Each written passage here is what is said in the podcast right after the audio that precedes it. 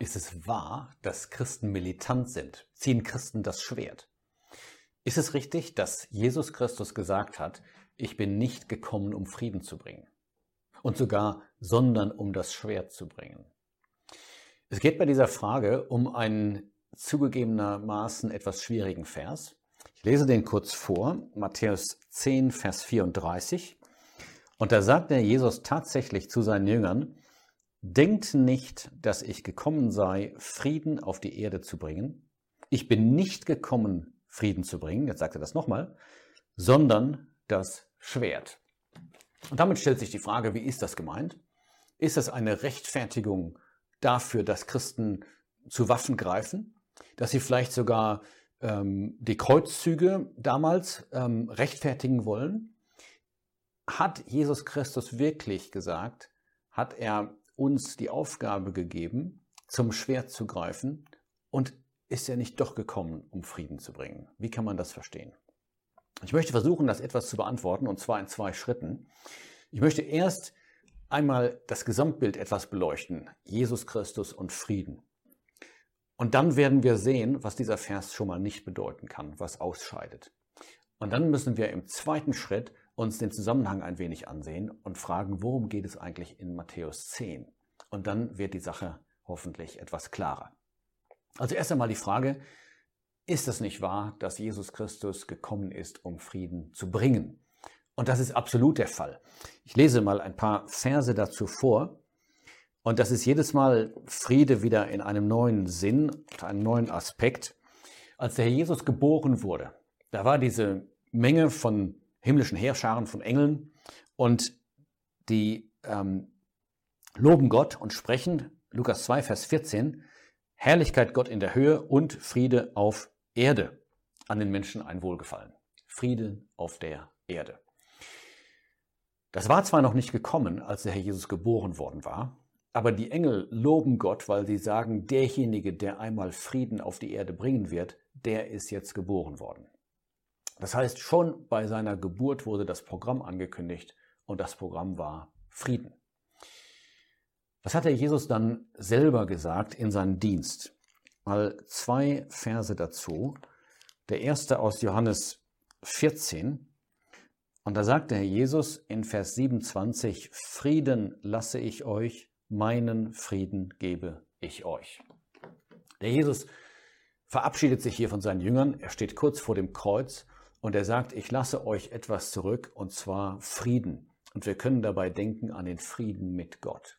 Und dann sagt er zweitens, aber meinen Frieden gebe ich euch. Und das ist sein persönlicher Friede, den er hatte in seinem Leben. Selbst wenn er von allen Seiten angegriffen wurde, hatte er tiefen Frieden im Herzen. Warum? Weil er wusste, was ich jetzt tue, das ist genau das, was Gott von mir will. Und er sagt, das könnt ihr auch haben. Als er dann gestorben war und auferstanden war, da kommt er in die Mitte der Jünger am Auferstehungstag. Ist er plötzlich da, steht mitten in dem Raum und dann sagt er zweimal zu ihnen, Johannes 20, Vers 19, Friede euch. Das ist die erste Stelle und dann nochmal in Vers 21. Beim ersten Mal zeigt er auf seine, seine Hände und seine Seite und er sagt mit diesem Ausdruck Friede euch sozusagen, ich bin hier, der Auferstandene, und ich habe euch etwas mitgebracht von diesem Kreuz, wo ich gewesen bin, und zwar Frieden. Ihr könnt Frieden haben mit Gott. Und dann sagt er zum zweiten Mal Friede euch, aber da spricht er von einem anderen Thema. Da sagt er, wie der Vater mich ausgesandt hat, sende auch ich euch. Das heißt, ich schicke euch auf eine Mission und ich weiß, das wird eine schwierige Mission sein, aber auf dieser Mission könnt ihr diesen praktischen Frieden in eurem Herzen haben. Auch hier also wieder wenn es um den auferstandenen Herrn geht, das Zeugnis ganz klar, er bringt Frieden. Was liest man in den Briefen? Ich zitiere jetzt die Stellen nicht alle oder lese sie nicht alle vor, aber in Kolosser 1, da steht, ich glaube Vers 19 oder 20, dass er Frieden gemacht hat durch das Blut seines Kreuzes. Und dann eine Stelle, die schlage ich doch schnell auf noch in Epheser 2, da ist die Rede davon, dass der Jesus Frieden bringt. Und zwar jetzt wieder in einem anderen Sinn. Ähm, Epheser 2, Vers 17. Er kam und verkündigte Frieden, euch den Fernen und Frieden den Nahen. Wann ist er gekommen? Das meint nicht sein Kommen auf die Erde. Das meint auch nicht sein Kommen in Johannes 20 als Auferstandener in die Mitte der Jünger, sondern das meint, dass der Herr Jesus vom Himmel aus durch seine Diener gekommen ist und Frieden verkündigt hat. Und zwar den Fernen, das sind die meisten von uns, Leute aus den Nationen, und den Nahen, das sind die Juden, die äußerlich nah bei Gott gewesen waren. Aber der Punkt ist, selbst von der Herrlichkeit aus bringt er immer noch, verkündigt er immer noch diesen Frieden. Und damit komme ich zurück auf die Frage, die ich zu Anfang gestellt habe. Wie ist dann Matthäus 10 zu verstehen? Ich glaube, jetzt ist schon so viel klar. Es kann gar nicht so zu verstehen sein, dass der Herr Jesus keinen Frieden bringen wollte. Oder dass er wollte, dass Gläubige irgendwie militant mit Schwertern und Waffen zu Rate gehen. Worum geht es also in Matthäus 10? Der Ausgangspunkt in Matthäus 10 ist ja, dass der Jesus seine zwölf Jünger gerufen hat. In Vers 1, er gibt ihnen Gewalt und er sendet sie aus. Und dann spricht er erst über ihre Aussendung zu den verlorenen Schafen des Hauses Israels. Und das kann man schon beziehen auf die Zeit, als der Jesus noch auf die Erde war. Aber ab Vers 16, da sagt er, ich sende euch wie Schafe inmitten von Wölfen. Und er sagt, es geht jetzt um die Zeit bis zum Ende, bis der Sohn des Menschen wiederkommt. Man kann das nachlesen in Vers 22. Wer aber ausharrt bis ans Ende, wird errettet werden. Und Vers 23, bis der Sohn des Menschen gekommen ist. Und das meint, dass der Jesus als Sohn des Menschen kommt und sein Reich aufrichtet. Das heißt, er wendet sich hier als die Jünger, als Repräsentanten der zukünftigen jüdischen Boten, die in der Drangsalzeit vor der Erscheinung des Herrn Jesus auf der Erde sein werden. Und er sagt, geht, verkündigt die Botschaft, aber ich sage euch eins dabei, und das erklärt jetzt diesen Vers. Manche werden die Botschaft aufnehmen und manche werden die Botschaft ablehnen. Und diese Botschaft, die ihr bringen werdet, die geht an keinem vorbei. Oder besser gesagt, keiner kann an dieser Botschaft vorbei. Sie verlangt eine Entscheidung.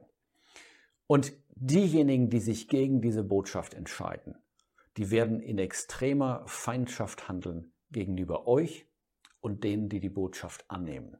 Und deshalb sagt er in Vers 33, Wer irgend mich vor den Menschen verleugnen wird, den werde auch ich verleugnen vor meinem Vater. Also er will ihnen Mut machen, er will sagen, bekennt mich, ich werde euch auch bekennen vor meinem Vater. Und dann kommt dieser Satz, denkt nicht, dass ich gekommen bin, Frieden auf die Erde zu bringen. Ich bin nicht gekommen, Frieden zu bringen, sondern das Schwert. Damit meint er, dass der Hass derer, die die Botschaft ablehnen, bis in die Familie hineingehen wird. Davon spricht er nämlich jetzt in Vers 35, denn ich bin gekommen, den Menschen zu entzweien mit seinem Vater und die Tochter mit ihrer Mutter und die Schwiegertochter mit der Schwiegermutter. Also da, wo sonst die engsten Verbindungen sind, die engsten familiären Bande. Er sagt, selbst da wird man diese Feindschaft zu spüren bekommen, weil die Botschaft einfach eine Antwort verlangt. Das ist die erste Bedeutung. Aber natürlich gibt es eine Parallele für uns heute und das macht es ganz praktisch. Wir haben auch eine Botschaft. Das ist glücklicherweise das Evangelium der Gnade. Dennoch ist diese Botschaft einfach nicht populär und wir merken das mehr und mehr. Die biblische Botschaft verliert in unserer Gesellschaft immer mehr an Akzeptanz. Der Widerstand wird größer. Und auch unsere Botschaft, auch das Evangelium der Gnade, verlangt einfach eine Entscheidung. An Jesus Christus kommt niemand vorbei. Es ist Ja oder Nein. Und bei denen, die die Botschaft ablehnen, da dürfen wir uns nicht wundern, wenn es da Hass gibt. Manchmal wird das nicht so gezeigt, aber wir müssen damit rechnen, dass es sich hineinzieht bis in eine Familie, wenn einige der Botschaft feindlich gegenüberstehen und andere sie angenommen haben. Aber das klärt das Problem. Es ist überhaupt keine Anweisung für Christen in irgendeiner Weise militant zu sein. Die Grundbedeutung, der, der Tenor für uns als Christen ist Frieden. Das heißt sogar, soll ich noch dabei sagen, in 1. Thessalonicher 5, seid in Frieden. Und im Hebräerbrief steht sogar, jagt dem Frieden nach. Wir wollen den Menschen Frieden verkündigen. Wir wollen selber, wir haben Frieden mit Gott Wir wollen Frieden im Herzen haben für jeden Tag und wir wollen auch praktisch untereinander in Frieden sein. Aber der Herr hat uns vorbereitet. Es kann Widerstand geben, es kann zu diesen Konflikten kommen, von denen er hier äh, in Matthäus 10 zu seinen Jüngern gesprochen hat.